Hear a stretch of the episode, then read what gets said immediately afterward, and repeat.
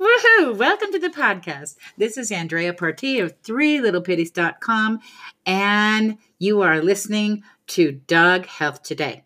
Let me make a quick disclaimer before we get started, and that is I am not a veterinarian. I am not a medical professional. I am not um, an MD. So I cannot give you medical advice, I but I can give you some good advice, and the choice is up to you. Alrighty, let's get going.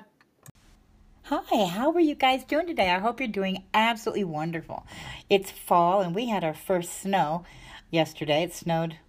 Wait, was that yesterday? Yeah, it snowed all day yesterday and uh, kind of surprising. Anyway, today I've been working on a presentation for my new Dog Health Revolution. Um, and I was looking for something on my computer, and do you ever do this when you're searching for something and you end up finding something totally different? Well, I found um, some stories that I wrote long ago about my dogs, and I thought it would be fun to share one of those today. Um, actually, it's going to be sort of two stories in one, and it's about dogs who steal. Ever had a dog who steals? I have. anyway, I'm just going to read this to you um, because it's easier to, well, you know, it's so much easier to read than try and remember something verbatim. But anyway, um, my first story was really weird. Um, I, it was back in like 1985 and i had was just i was unpacking stuff in my new house in lafayette california and there was a knock at my door. So i answered the door and there's a woman standing there. She's in her late 30s you know short blonde hair and she's dangling this tasteless red pump while asking me if it's my shoe.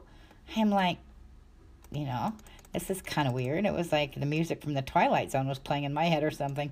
Anyway, I'm thinking, you know, who is this wacko and why is she dangling this ugly red slingback shoe in front of my face? My name is Judy, she said. I live next door and I have this sort of funny dog story. My dog Tippy is a thief. I don't know what it is about shoes, but every time that dog gets out of the yard, she comes home with a shoe. It's so embarrassing. I just stared at her and she went on and she said, Well, okay, if you're ever missing a shoe, just let me know. And with that, she was gone. As it turned out, Judy was a sane woman and Tippy was a sane dog. Tippy just needed purpose in her life, so she gave herself a dog, a job. Collecting shoes was what she did. Um, on days that Tippy was obli- felt obliged to go to work, she would jump and pull the rope attached to the gate latch and let herself out of her backyard. No one knows how far she went in search of the perfect shoe, but at the end of the day, she always trot up, holding up the hill, holding her prize. One of my fondest memories of that time in my life was how Judy tried diligently to find the shoe the shoe's rightful owners. Once a month at least, she had a neighborhood cookout or, you know, hors d'oeuvres and drinks and just invited everybody. It was it was an open house. And every time there was a great big box of shoes by the front door. Um, and they were, of course, just single shoes, and she always tried to find the owners.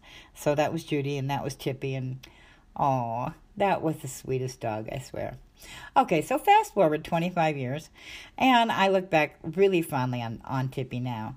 But after 25 years, I had Helen. Helen was my first pit bull, and she was, well, she was just Helen. I don't know what to tell you. Um, she didn't have a thing for people's shoes. She had a thing for my shoes, my slippers, my sandals. You might not think this is much of a problem, but Putting on a slubbery slipper is no fun. Neither is finding your shoe in the water bowl, the bathtub, or under the covers. It's like she couldn't go anywhere without taking part of me with her. And she was sneaky about it. Her favorite ploy was the walk by. When it was time to go outside, she would grab a shoe on her way out the door without missing a step. She might drop it on the deck if she was tired. If she was in a perkier state, she had two other modes. The first was the run by, where she snags a shoe, snagged a shoe on the fly, raced out to the yard, and promptly dropped it next to where she was peeing. Naturally, my shoes only made a one way trip. And last but not least, we have excuse me, what I called the sneaky.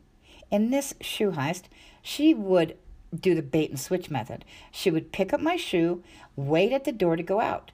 When I get there, she would graciously give up the shoe, and I would feel much better. But as I opened the door, she would do this pivot maneuver where she would grab the mate of that shoe and race out the back door like a bat out of hell to the farthest corner of the yard and drop it.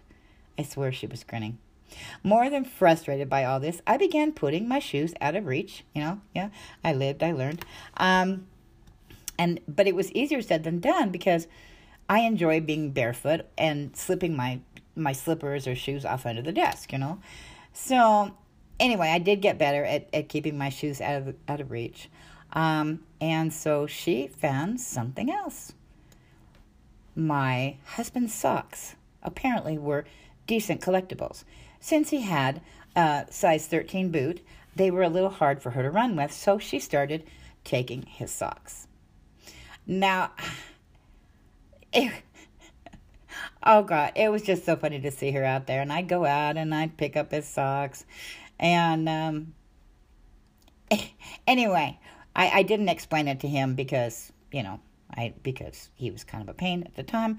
But what brings me to write about the, the the reason I wrote about this and what made me laugh over this the sock thievery was that I woke up one morning to bring my coffee out on the back deck for my morning time, and um, just before I settled in my chair, I noticed a pair of my husband's underwear out on the deck by our bedroom door. I had a really strange feeling, wondering if the guy disrobed outside until I remembered Helen had recently discovered the clothes hamper. And that is my story of Helen. She's gone now. I no, no, no longer have to put up my shoes, my socks, or anything else. Everything stays where I left it. But you know what? Sometimes it's boring. Sometimes seeing my shoes sitting side by side kind of brings a tear to my eye and I bless all the dogs in my life, even the ones who made me crazy.